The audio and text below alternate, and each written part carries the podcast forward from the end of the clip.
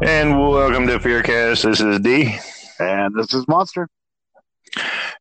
We're back again Back. for another another fun-filled episode. Yay, fun. Yay!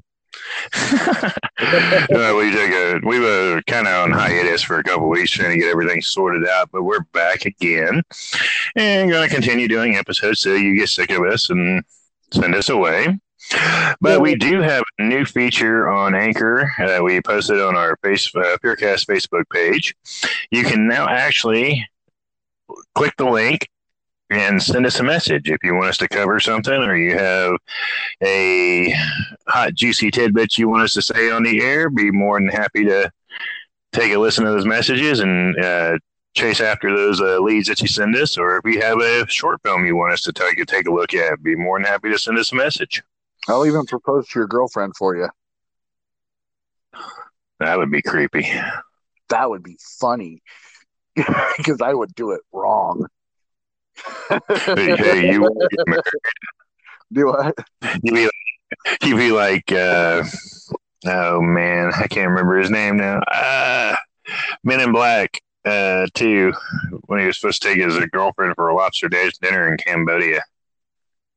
Oh God, I don't. I don't. It's been so long since I've seen that. I don't even remember. Is that level of awkward? yeah, yeah.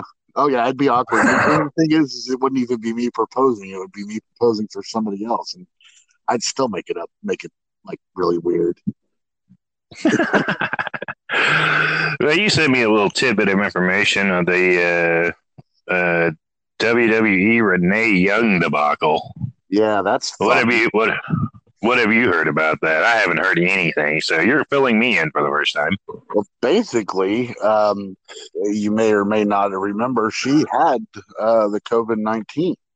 Uh, was really, really, really, really sick, and she had the Rona. yeah, she had the Rona, and apparently nobody in WWE gave a shit. Uh, nobody contacted her. Nobody, you know, nobody from HR, Vince McMahon, nobody called her to see how she was doing or if she was even still alive. Uh, Which so- let's pause let's pause let's pause there for a second and kind of update update the uh, update the fans on typically when a, when a performer or wrestler is injured usually the it's customary for them to call and check on you and make sure that you're doing okay and that you don't need anything right. And this has been since the dawn of time like if me and monster were in a match and i injured him it's customary for me to call and check on him and make sure he's taken care of until he gets better Right. okay And um, but they but they did not do that they did not do that, apparently. Uh, so I don't know if that means that whoever's in charge of calling people was sick too, or whatever. Um, I find that to be no excuse. This is me going back to the Jim Cornette thing. Is do it. I don't care how old it was when it started. Do it. so. Um, well she's been kind of on the on the uh, shit list for a while uh, since uh, jon moxley showed up in the back of her podcast or whatever she was doing and then she wasn't she at aew taping or something like that No, no, she's she's managed to keep herself distance. In, in fact, really having Moxley in the background didn't damage her too bad. Um, it was just kind of a uh, you might want to put him on a shorter leash.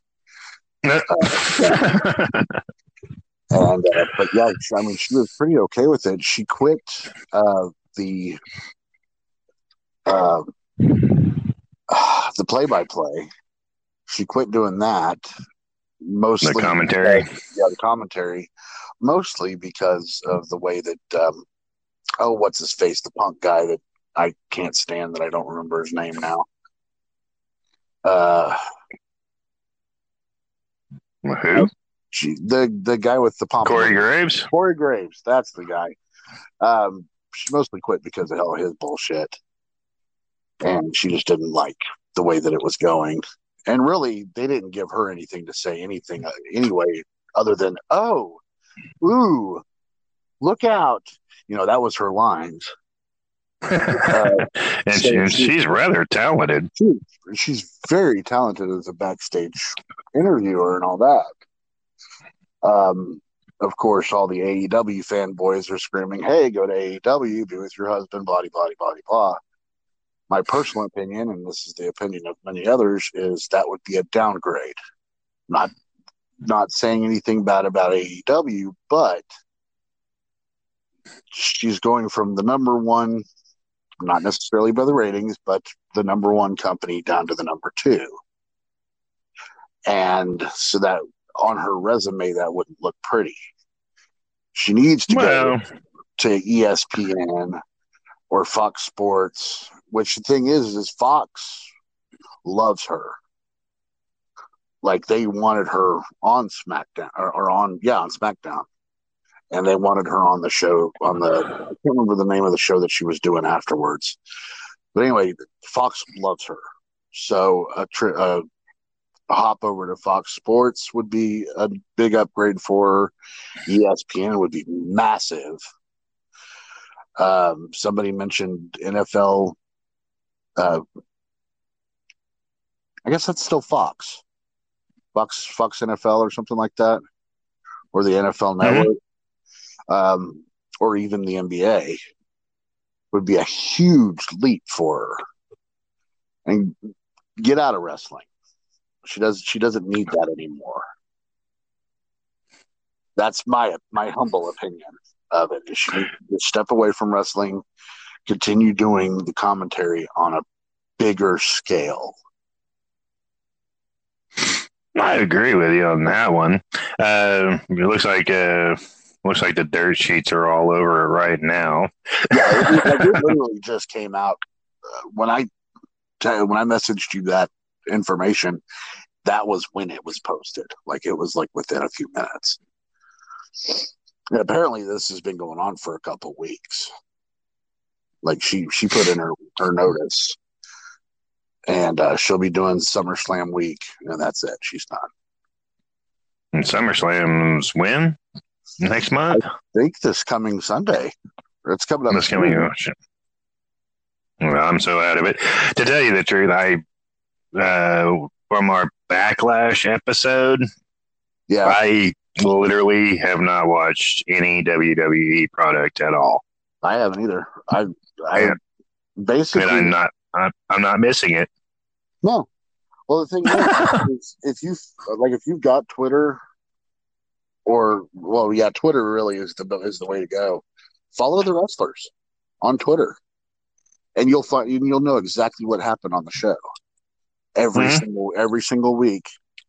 If you follow WWE and the wrestlers, excuse me, got the um, they they the entire thing.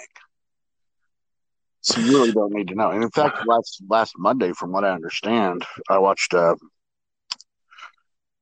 uh, Going in Raw, which is an amazing show. If you haven't ever seen it, uh, they do you know they do every show: uh, Raw, AEW, SmackDown, uh, NXT, everything. They talk about it, and uh, they said Monday was one of the worst shows that they've ever seen this past Monday, or that two two days ago.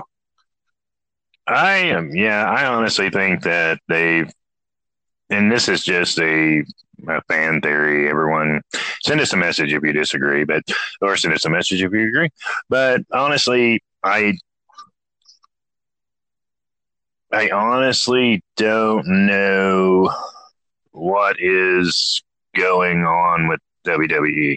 I honestly think that they and and this is something if you go back to the old Fearcast episodes, is something that I mentioned years and years and years ago. Is they're not letting they just now recently here within the last three or four months letting the the older uh, wrestlers get the younger wrestlers over on television. Yeah, like well, Rey Mysterio, but that but it's that that handing off of the your skill set, you know, being able to say, okay, you're the new person that's going to run this company for the next six months. And they, yeah. and they they've stopped doing that. They started hiring actors and they started hiring cheerleaders and they started hiring, you know, people that really have no damn business being in the damn ring. Right. And Right. they've done this for decades, at least the last two decades. And Yeah. they basically put themselves in a hole. All the people that actually, you know, kind of survived in the indie circuits, the ones that you would want, are all on AEW now. Right. And AEW, I mean that that brings up um, my next thing is AEW is putting on some of the indie darlings like uh, what was it last week or week before last they had Warhorse uh, fight Cody, which granted all that was was a showcase for Matt Cardona to come out, aka Zack Ryder. Um, but Warhorse, like I follow Warhorse and some of the other indie guys on Twitter, and they're absolutely a blast to watch. If you've ever like watch Warhorse and Danhausen, Danhausen has got to be the funniest, coolest dude ever. Excuse me. And AEW actually brought Warhorse in to fight Cody. WWE would not even consider that. So AEW gets bonus points for that, even though Warhorse doesn't actually have an official, you know, contract to perform on AEW.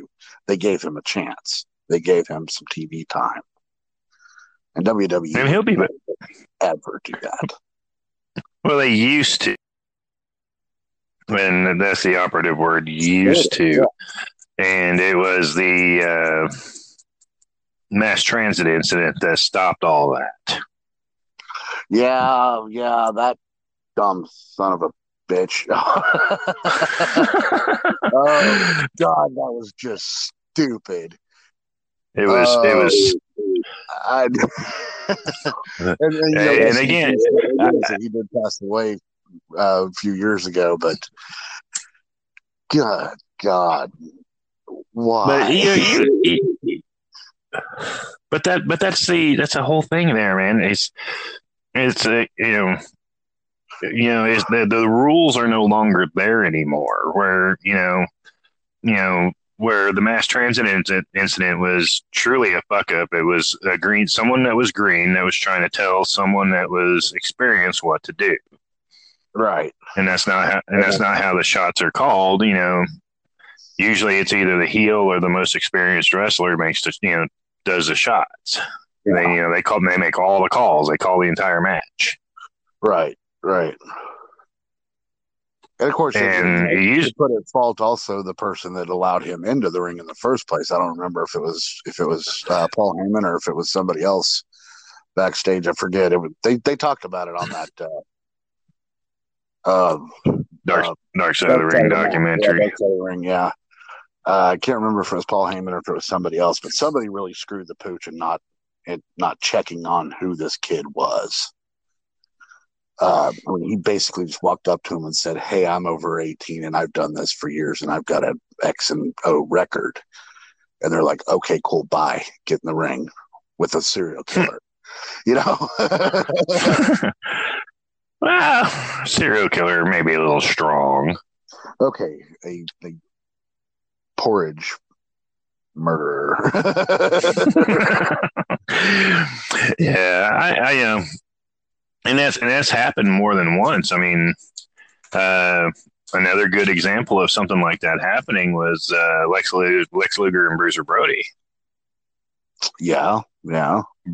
Bruiser, he pissed Bruiser Brody off, and he no sold the entire fucking thing. Yeah. Bruiser wasn't too happy about that situation. So, and you know, it's you know that is what it is. But you know, I really you know really do wish Renee Young you know the best. Crawl or Yeah. Die finished up uh, their online auditions and uh, on Facebook Yeah. due to the lovely pandemic, and they've been building sets and stuff like that. Have you been keeping up with anything? Uh, as much as I can.